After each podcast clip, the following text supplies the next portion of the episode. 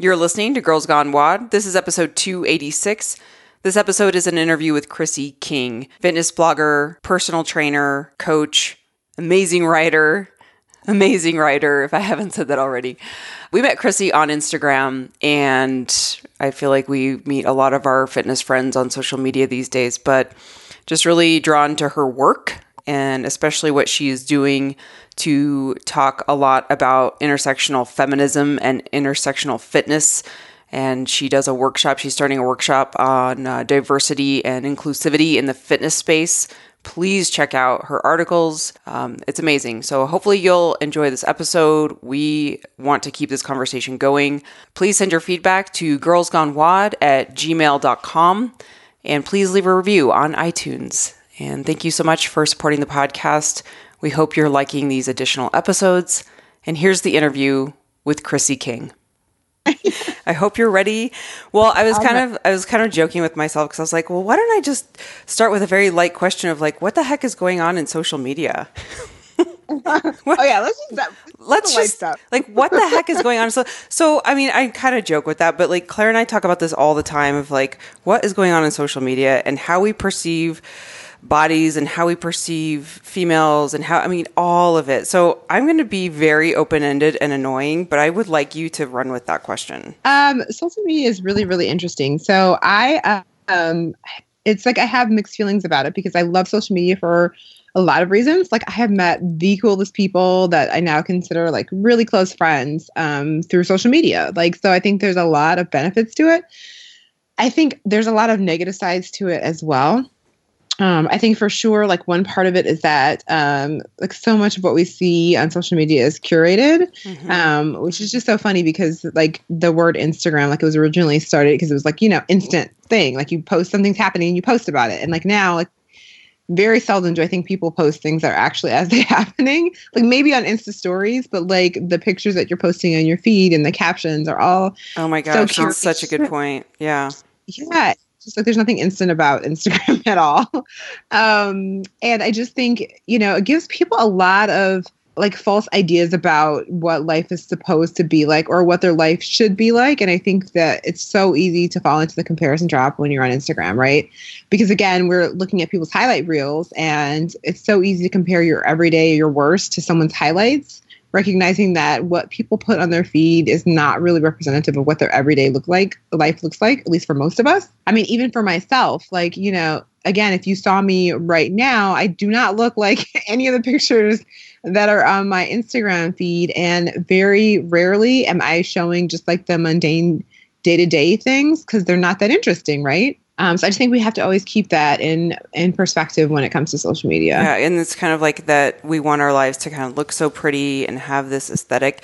Now, I was listening to you on another interview to talk a lot about representation and how we we kind of are we are who we follow. You know how they talk about how um, I just had this aha moment when I was listening to you speak um, on another show of when we are following a very limited population I almost feel like it's kind of the new you are who you hang out with. Does that make sense? No, like that makes a lot of sense. Yeah, it's kind of like you're limited your your views are limited by who you're following. So I know a lot of the discussion that I want to have with you on this podcast too, and we'll get to it, is diversity on social media, diversity in fitness.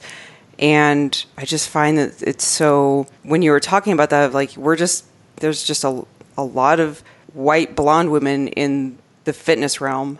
And if we're following the majority of that as our feed, then what are we what are we exposing ourselves to and what are we doing? Yes. How is that shaping our view? Yeah, I think you're you're right. Um, and I think like so the great part about social media is that like even if you live in an area that is very homogenous, right? Like social media gives you the opportunity to like connect with all different types of people, but it also has to be intentional, right? Like you actually have to go maybe out of like the norm for who you follow or who your friends are to get exposure to different kinds of people Um, so I always think that's one thing that we have to think is like a great thing about social media that like you do have that opportunity, but you have to be intentional about it. Like it, it requires that you're like, okay, I want to be following or like learning from or getting different perspectives from people that are not like mine, like that don't think exactly the same as me. And I think sometimes like people get lost in this idea that like I don't want to follow people because I don't agree with that or I don't agree with this or whatever. Mm-hmm. And like it's so important to like listen to different perspectives because again there's like this power like if everyone that you're following thinks and looks just like you like you get like stuck in this thing like this group thing yes, thing right? yes. And you're even like allowing for other perspectives. Because i think there is like yeah there's tons of people that i may like follow on social media or wherever that i don't necessarily agree with everything they say but they say things that make me think about things in a different way and a dis- different perspective than i ever considered for myself um, so it is really important. And I do think it, it, requires that you be intentional about it. Yeah, I think the intention is really because as you were talking, I'm thinking like, yeah, there's times when I'm kind of like, I kind of look through the feed and I'm like, this is just really, it's all starting to look the same and it gets really annoying. So you seek things out and you try to, you know, find new people to follow. Um, influence your life but is it is it sometimes like people don't do that because it's is it a challenge? Like, I don't know what the answer is to kind of like seek out.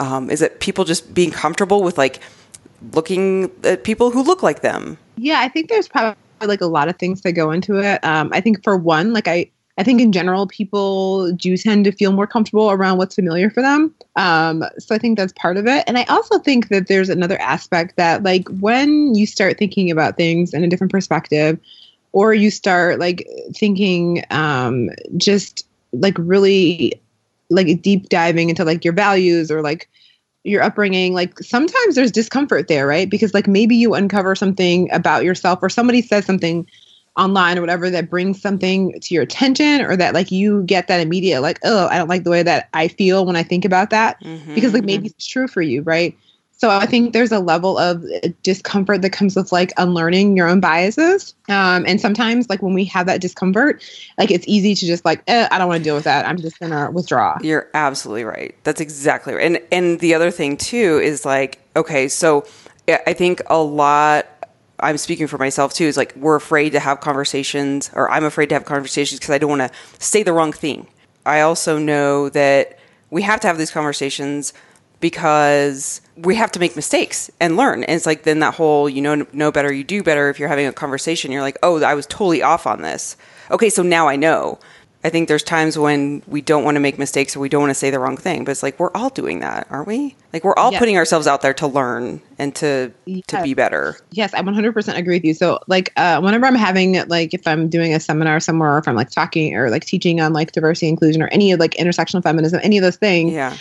I always start the conversation is that we all mess up, right? And like if you don't engage in a conversation because you're concerned that you might misstep, like you'll never be able to have the conversation because it's always a work in progress. Yes. Like I'm learning every single day.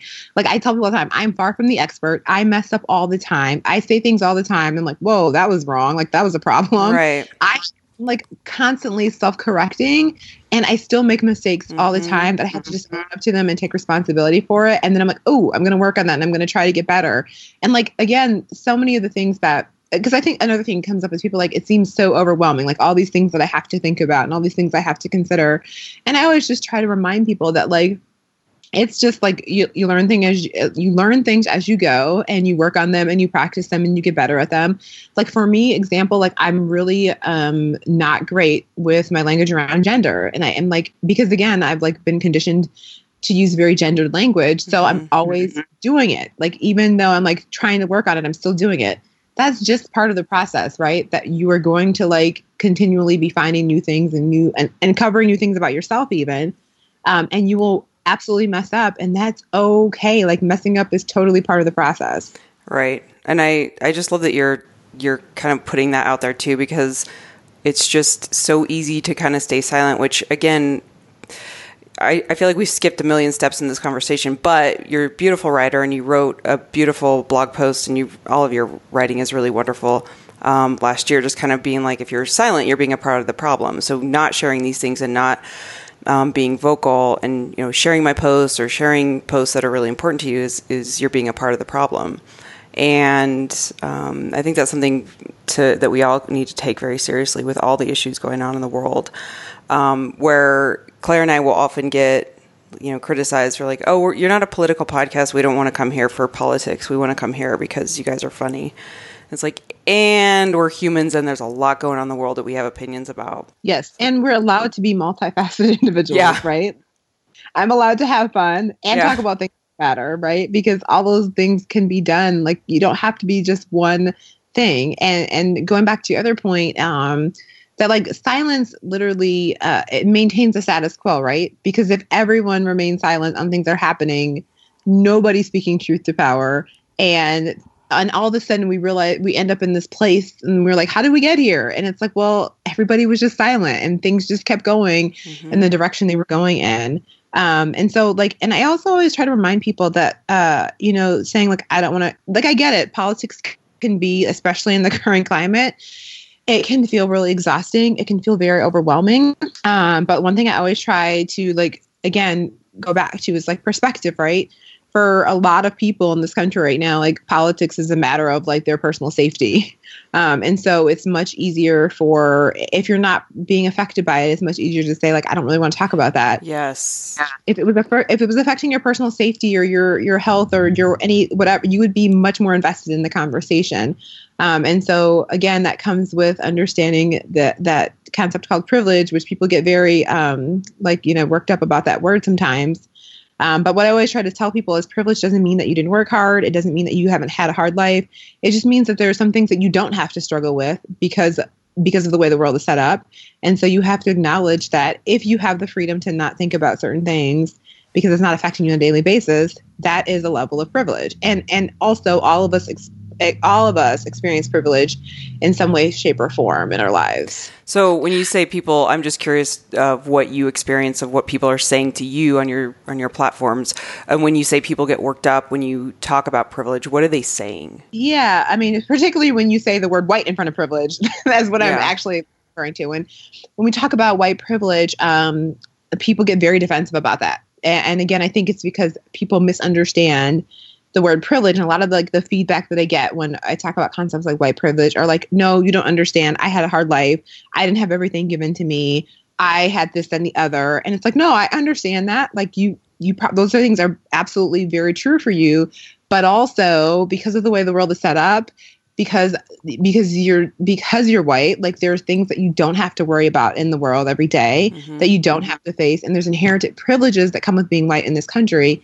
And also it's really important to acknowledge that that doesn't mean that you did anything wrong right? Like y- you didn't develop that system. You weren't directly responsible for that but you still benefit from it regardless if you want to or not. Like it's there and you do benefit from it.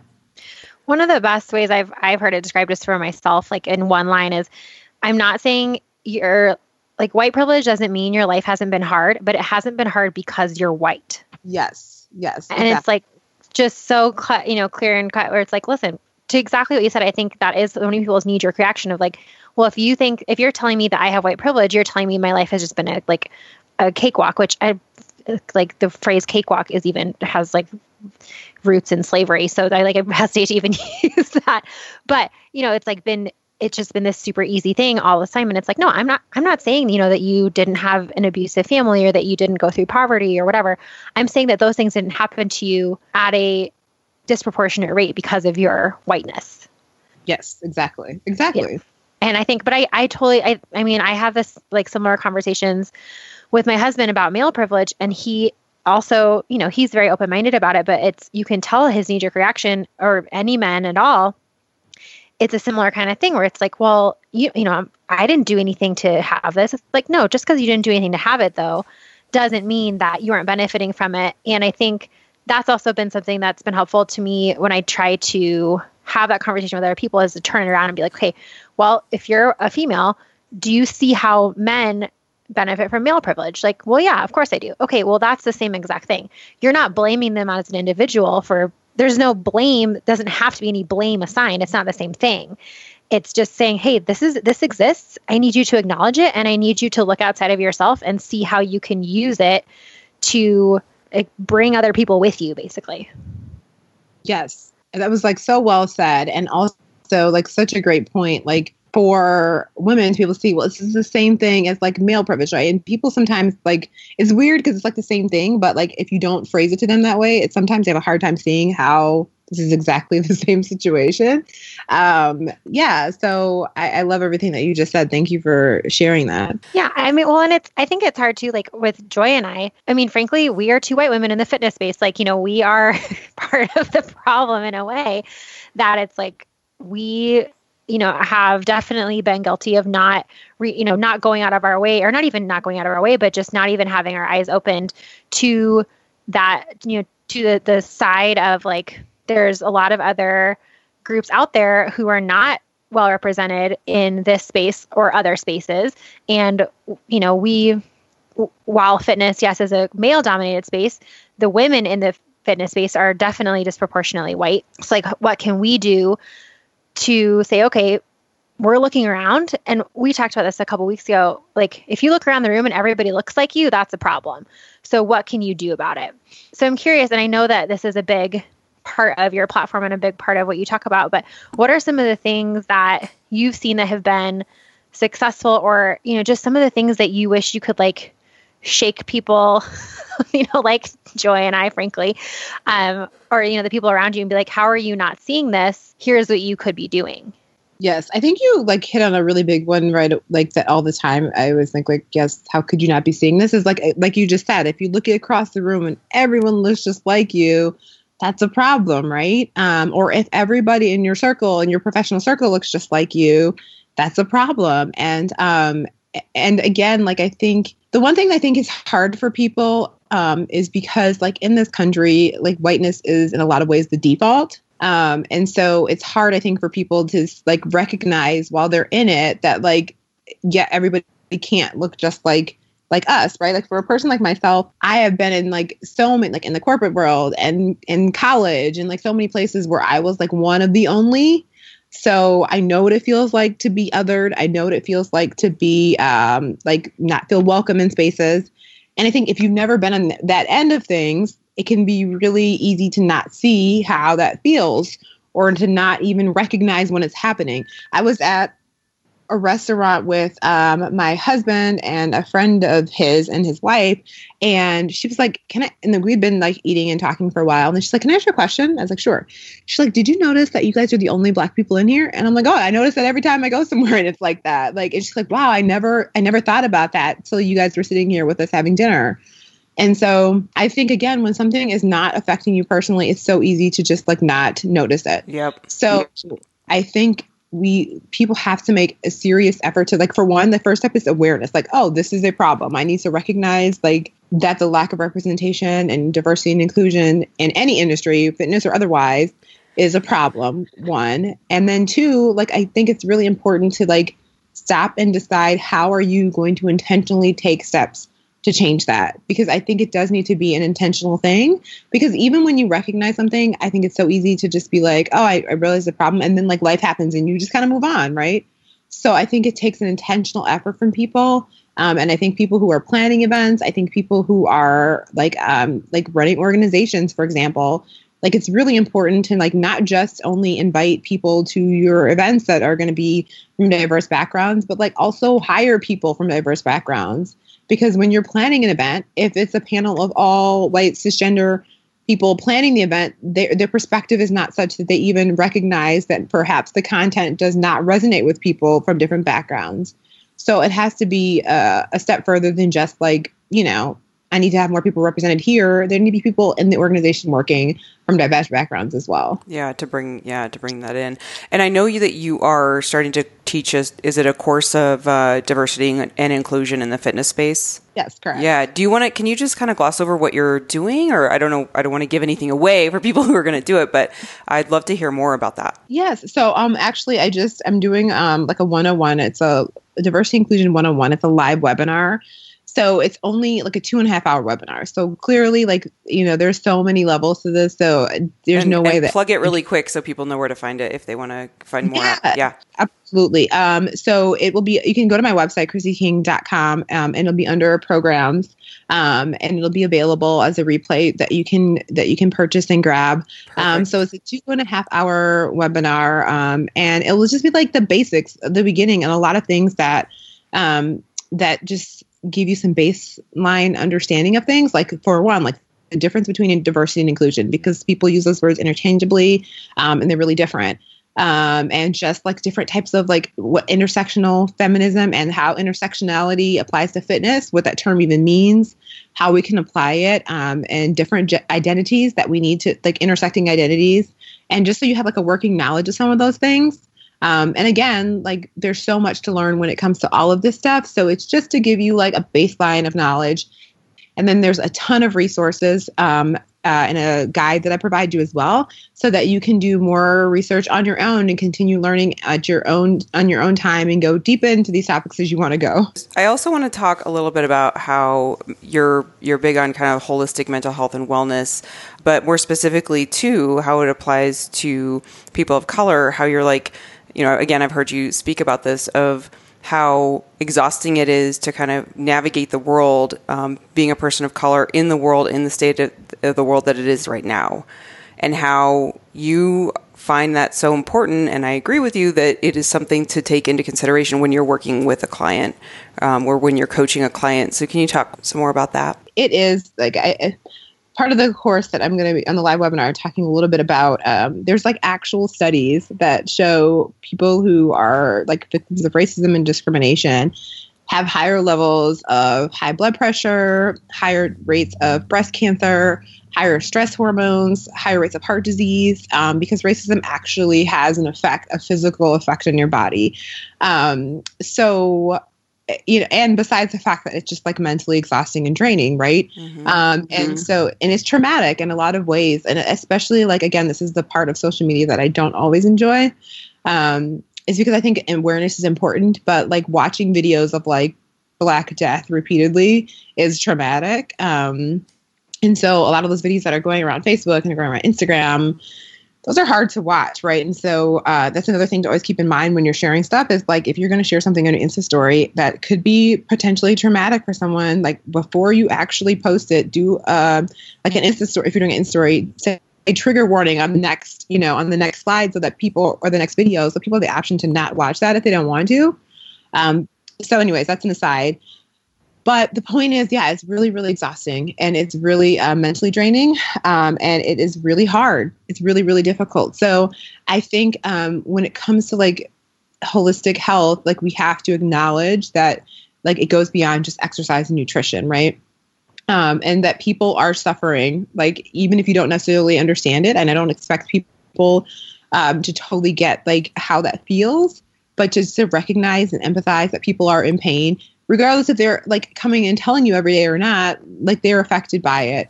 Um, and so it's really important to like uh, to recognize that and to be able again like if someone does want to have a conversation with you about it just to hold space for people like you don't have to know the right mm-hmm. words to mm-hmm. say you don't even need to say anything sometimes you can just listen um, and and also just I, I think it's just so important to recognize that like we can't because sometimes in fitness like i've seen a lot of a lot of times in fitness where people make comments like, you know, I just want to focus on the positive or like, you know, whatever, love and light, and like all those kind of concepts without recognizing that people are experiencing real trauma and that it is not possible for everyone to always be in that place. Um, and that we have to really acknowledge that.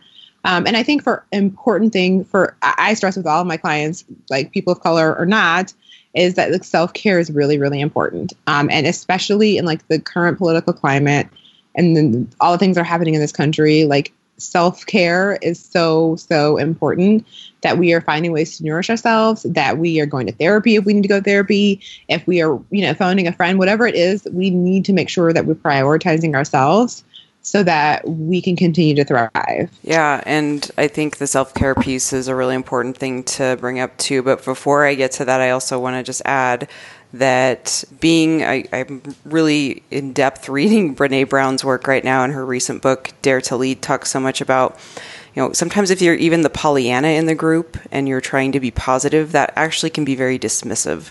If you're not just looking at problems to say, okay, now I'm willing to fix this, as opposed to just being like, it's fine, we're going to get through it, you know, so that can be a method of being very dismissive and not validating people's feelings and problems.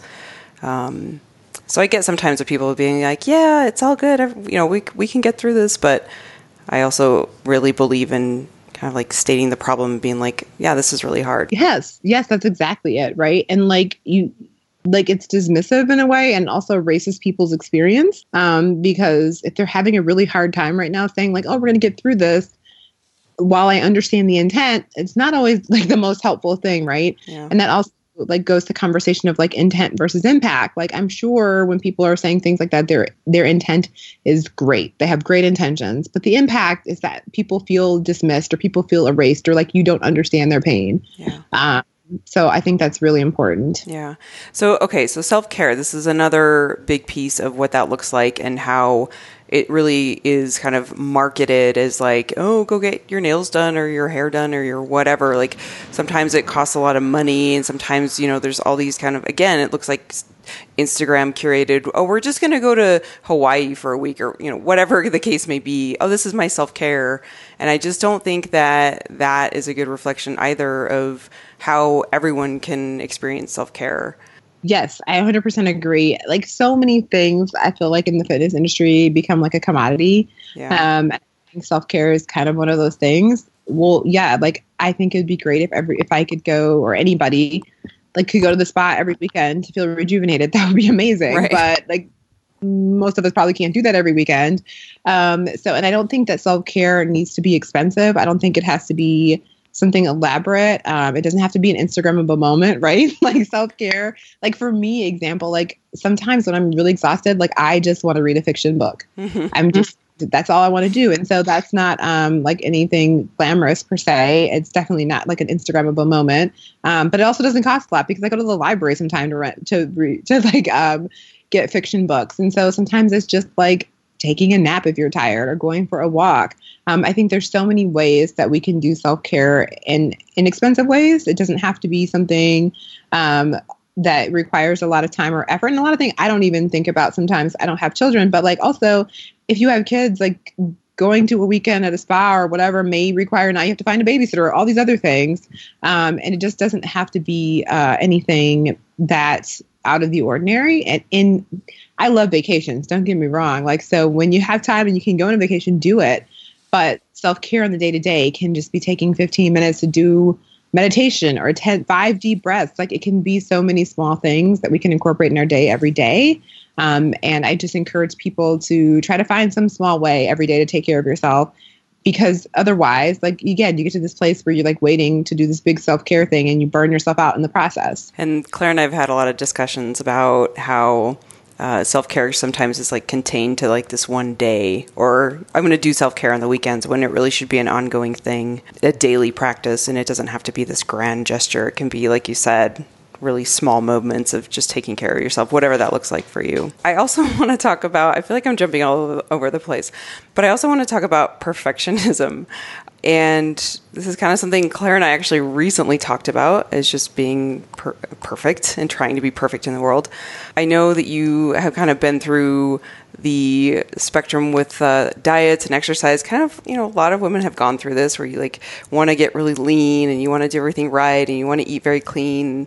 Um, where are you at now and how have you evolved with that relationship? Yes i am the most imperfect i've been in a very long time and Yay, it's so great. It took a very long time to get there though.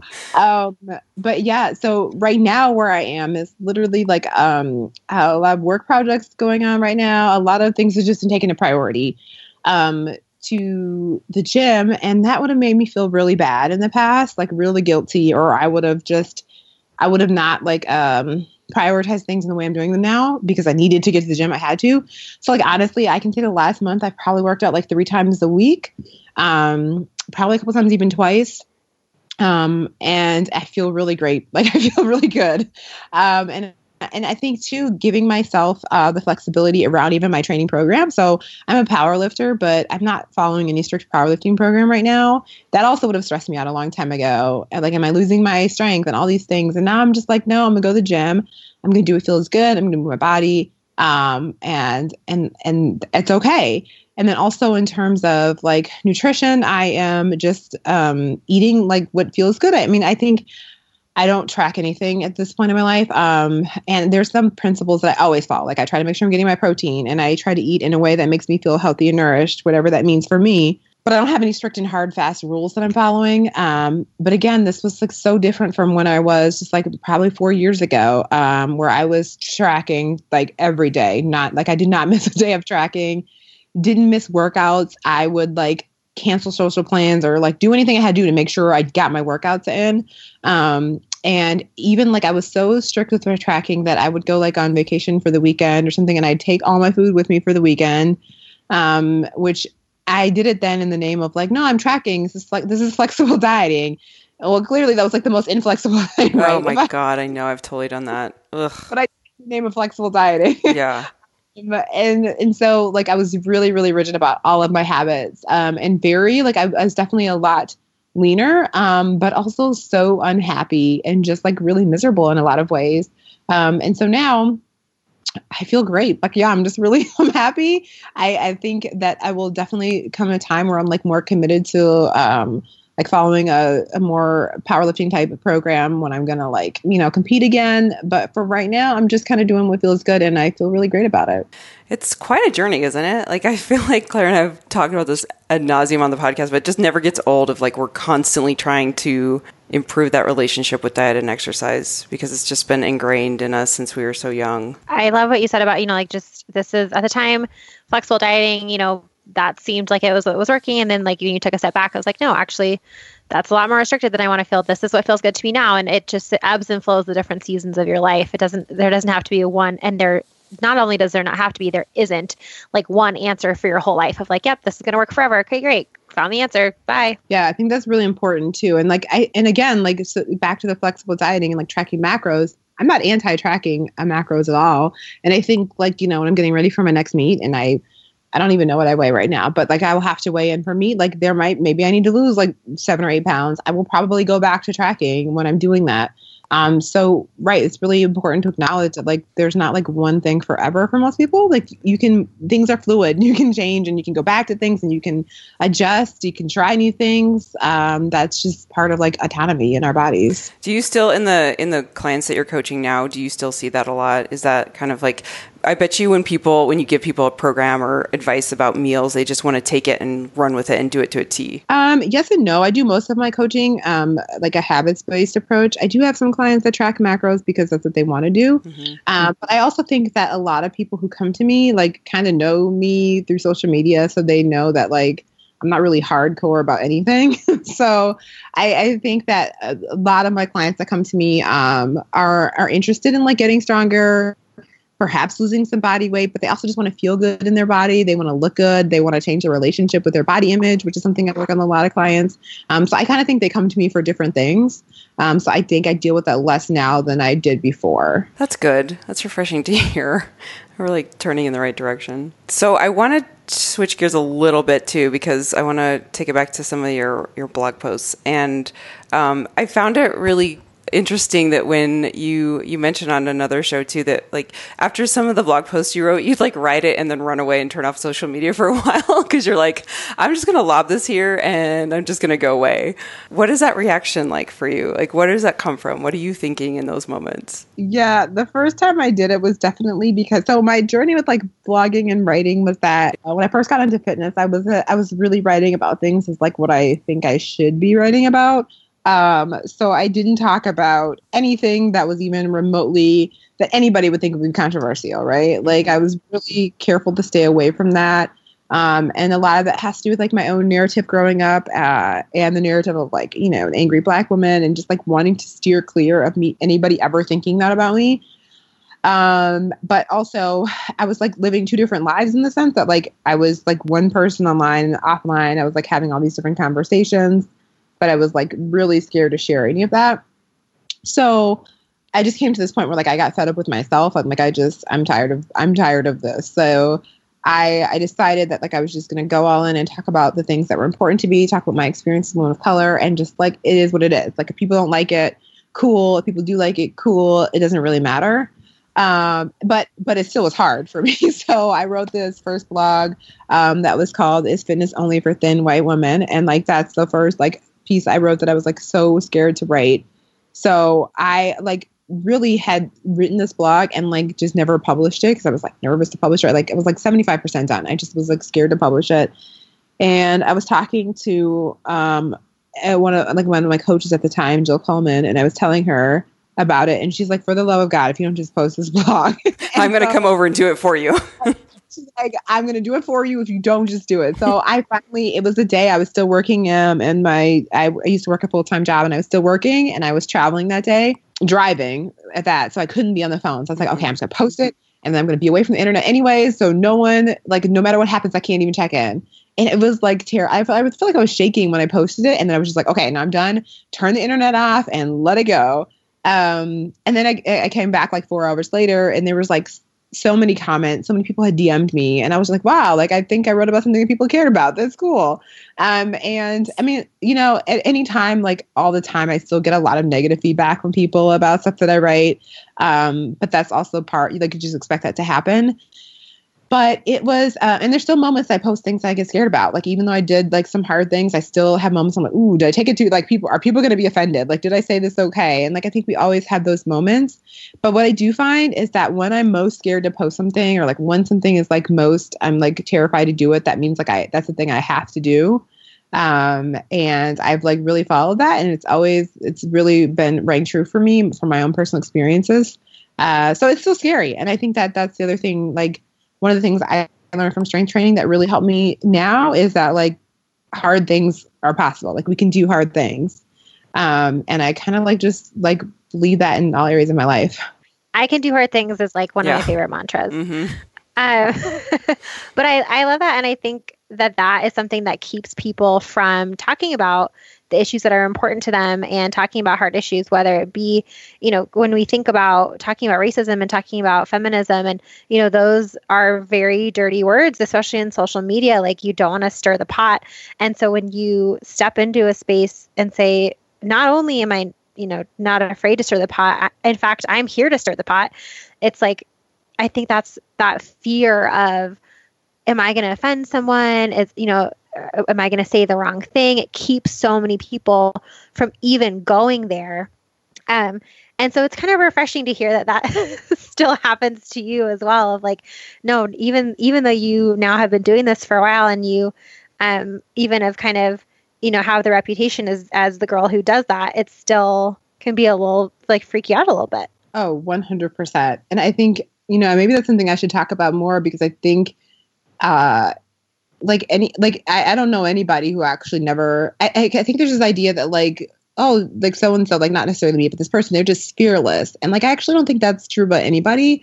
Like I think everybody has fear around the things that they do. And like you just do them in spite of the fear. Um and it never I think at any like level of anything that you're doing right? Whether it's like like in the like in your business or and whatever like every new level has like a new level of like i don't know that feels really scary. I feel I'm, I'm fearful. I feel like whatever. That always you always are going to face that. Always um, always always always. Yeah. yeah. one of my favorite sayings too is feel the fear and do it anyway. Yeah. And mm-hmm. also the visual of standing at the top of a like a high dive and just like looking down. It's never gonna, gonna get you know any less fearful by like staring at the pool from the top of a high dive. You just have to go and deal with the fear after you jump, you know? yeah. And in your case, you just like shut off the phone and got on a flight. And then you're like, well, I guess I don't, I don't have to deal with this right now. Absolutely. Yeah. Um, and even now, like, you know, and especially like, I think it's important to remember, uh, like with like social media and all these things that like, even when you're doing great things, and I'm not even talking about myself, I'm talking about anybody. When you're doing great things, there are always going to be people who don't like it regardless, right? So you're never making anyone happy for one. And secondly, like the thing, the dynamic about the internet is that people will say things behind like a keyboard that they would never say in person. Um, and I was at a book signing for this woman who wrote this book. She's a black woman, and she was just talking about um, like the more visibility she got online, like the harsher the comments got about her. And people can be really, really cruel behind the comfort of like a computer screen. Um, and so you just have to acknowledge that even like even if you're doing the the most amazing work someone is going to troll you and like you just have to let it roll off your back because otherwise like you'll get down and out about that stuff um, and then you'll feel like you'll be more scared next time because you don't want people to say these negative things and just recognize that it's a reflection of them not of, of anything you're doing it's yeah. their yeah. issue so i also like what you've talked about um, i don't know i keep referencing the other shows you've done but i just love what you said about call, getting calling in versus calling out. And so, um, can you explain to listeners what you mean about that? Like when you call people in or call people out? So, calling someone in is the process of like having a conversation with someone one on one, not in a public forum. So, for example, if someone says something racist or bigoted on their Instagram, for example, the process of calling in is like, I think that maybe we can have a conversation to resolve this issue. So I'm going to come to you and approach you one on one um, and I'm not going to talk about this publicly. And hopefully, we can get some kind of resolution. Um, and I'm a really big fan of calling people in when there is a capacity for change. Um, and that like perhaps we can like reach common ground or like maybe it's like an, an awareness thing or like an education thing like i'm a huge fan of calling people in um, and then i think there's people that we just have to call out, which means like you're going to just talk about what they did publicly. Um, like for example, Donald Trump. Like I can't imagine a situation in which ever think calling him in would be helpful. Um, yeah. He's just a person that you just call out. Yeah. Um, and so, you know, I I think and I think that, like, you know, calling in or calling out, whichever one you choose to do in the situation is completely up to you. But I think, like, if you think there's a capacity for change, like, if you think we can reach a common ground, I always encourage people to call in first. Because again, like, when you call someone out on social media, then they get defensive, right? And so, like, the, the chance that, and they probably dig their heels in. So the chance that we're going to, like, you know, have some reconciliation is definitely lower um, but also calling people out, like calling companies out that are have bad work practices or that are doing like Victoria's Secret was getting called out a lot this week because they're transphobic. Like those things are great. Like call those people out mm-hmm. um, and put pressure on them to be accountable because accountability is a very real thing, and I think it ha- serves a lot of purpose. Um, but I think with individuals, I always think like if we have if we can call in first, let's try that first. But that's just my opinion again.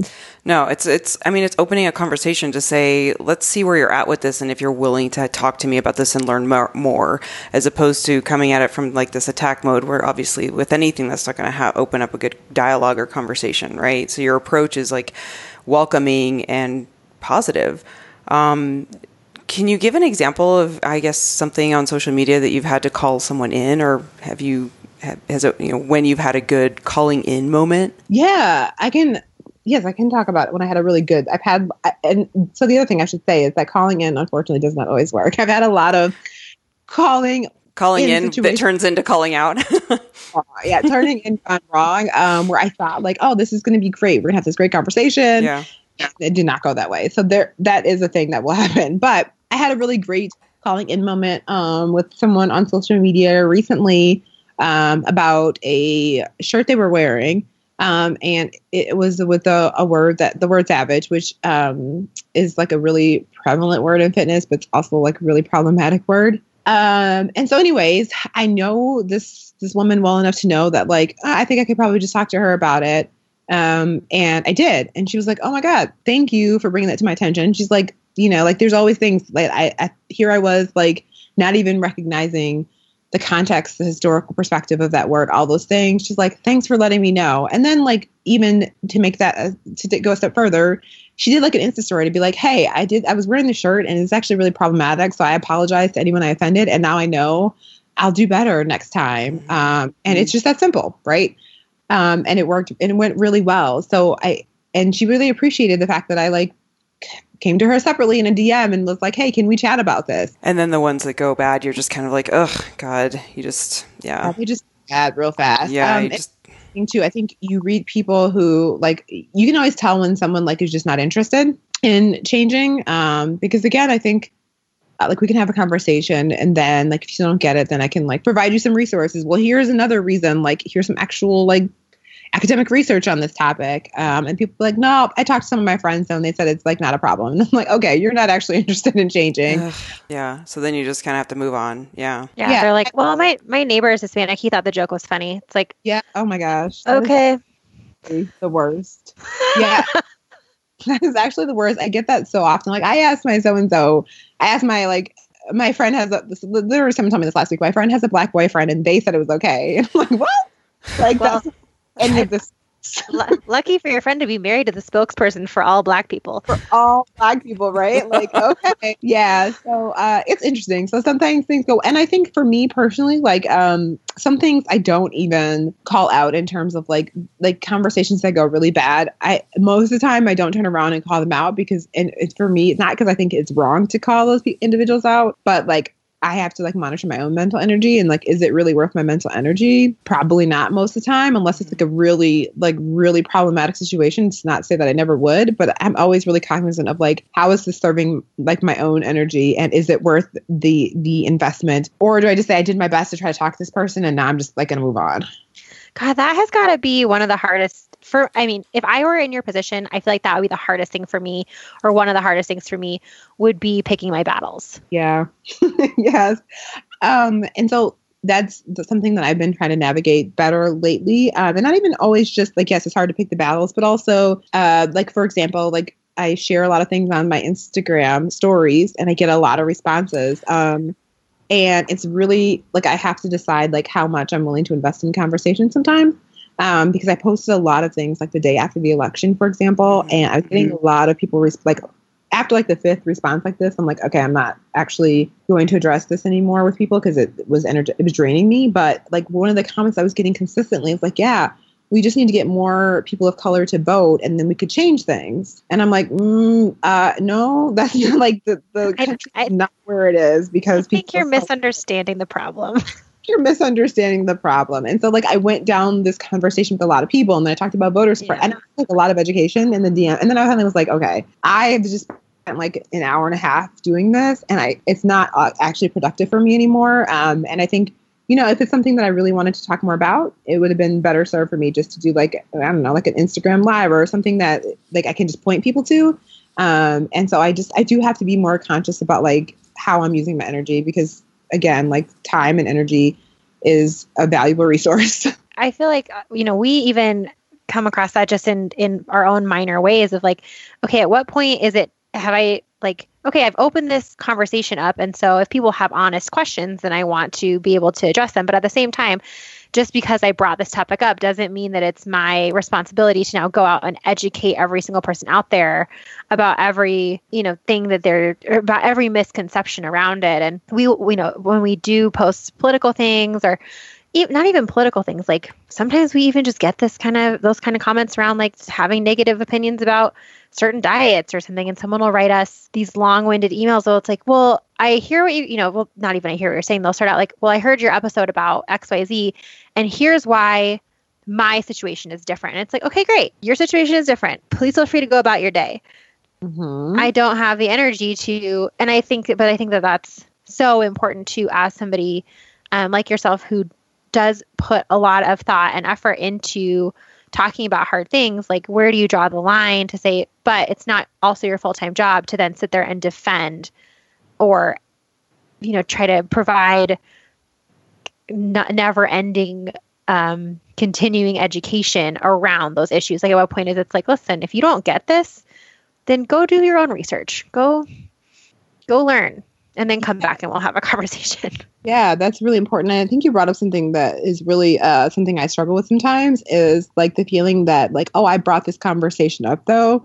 So now I need to engage with people because I brought it up. And I and I think there's like, you know, a certain level, like if people like if you do bring something up that yes, yes, you like open up the doors now, but but you're right, there's a balance that like at a certain point, like you're not responsible for providing them all the education And there's this wonderful thing called Google that provides so much information.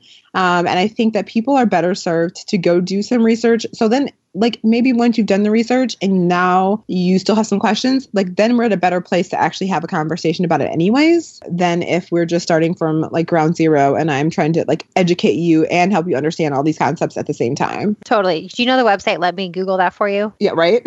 Where it like you said send somebody a video of you typing it into Google.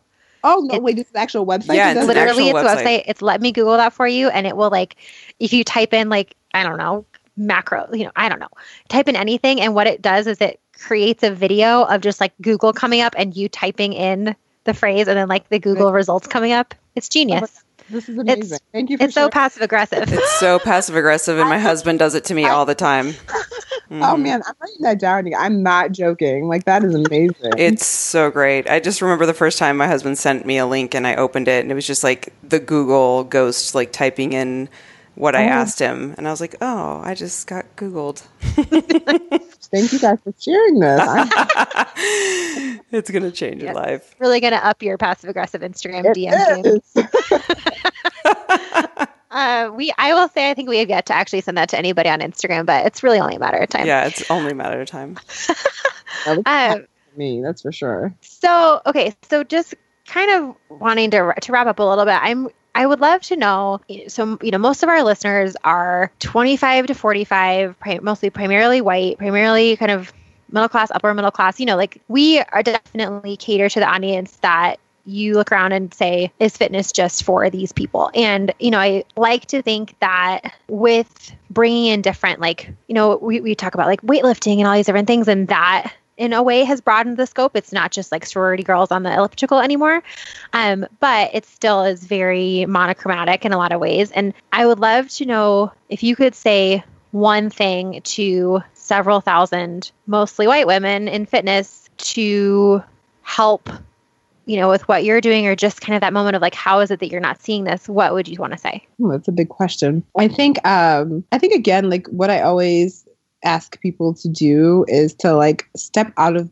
themselves, right? Which is can be hard, I guess, but look at things through someone else's eyes um and think of think of a time when you felt what you said earlier like when you were like in a situation that was overtly sexist for example and like you know how that feels in that moment like put yourself in those shoes and realize that like other people that um, are not white or are not cisgender or whatever though that's what they're experiencing on the regular.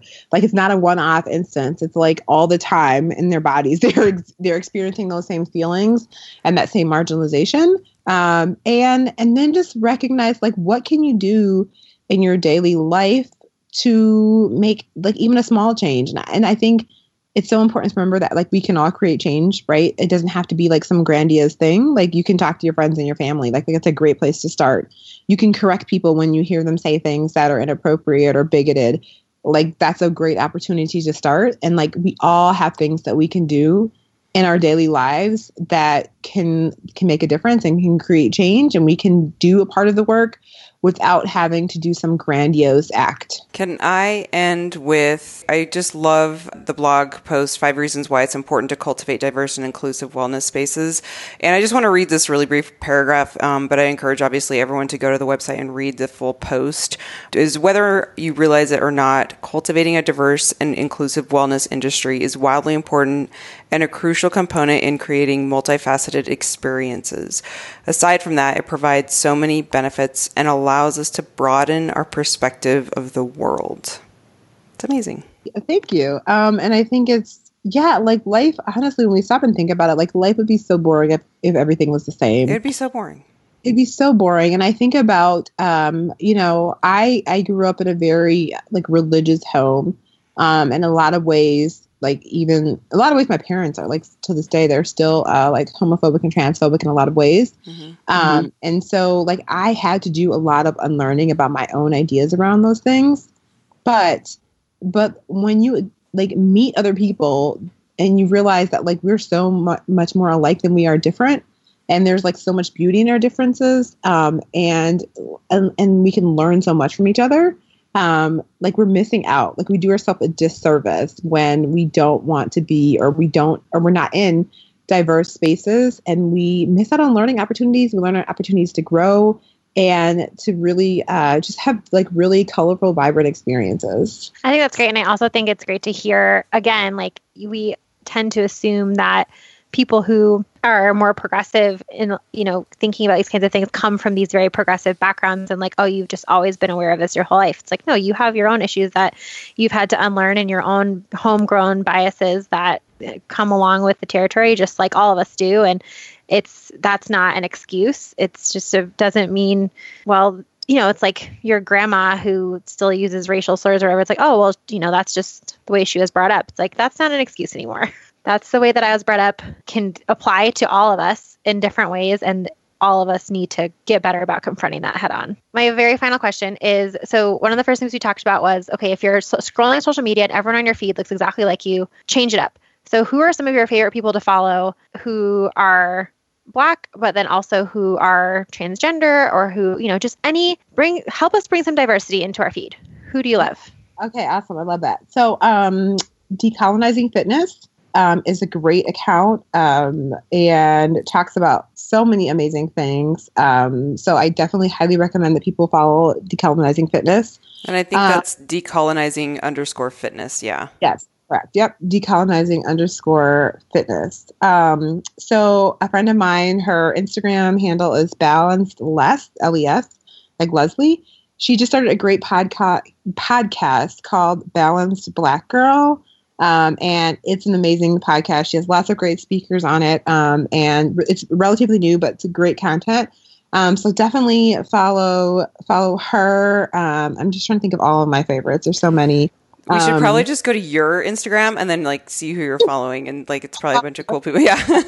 following. Um, Fear Her by Athletics though is also great. It's my friend Maria, um, and it's a apparel company, but they're just doing really great work. So Fear Her by Athletics, definitely follow them.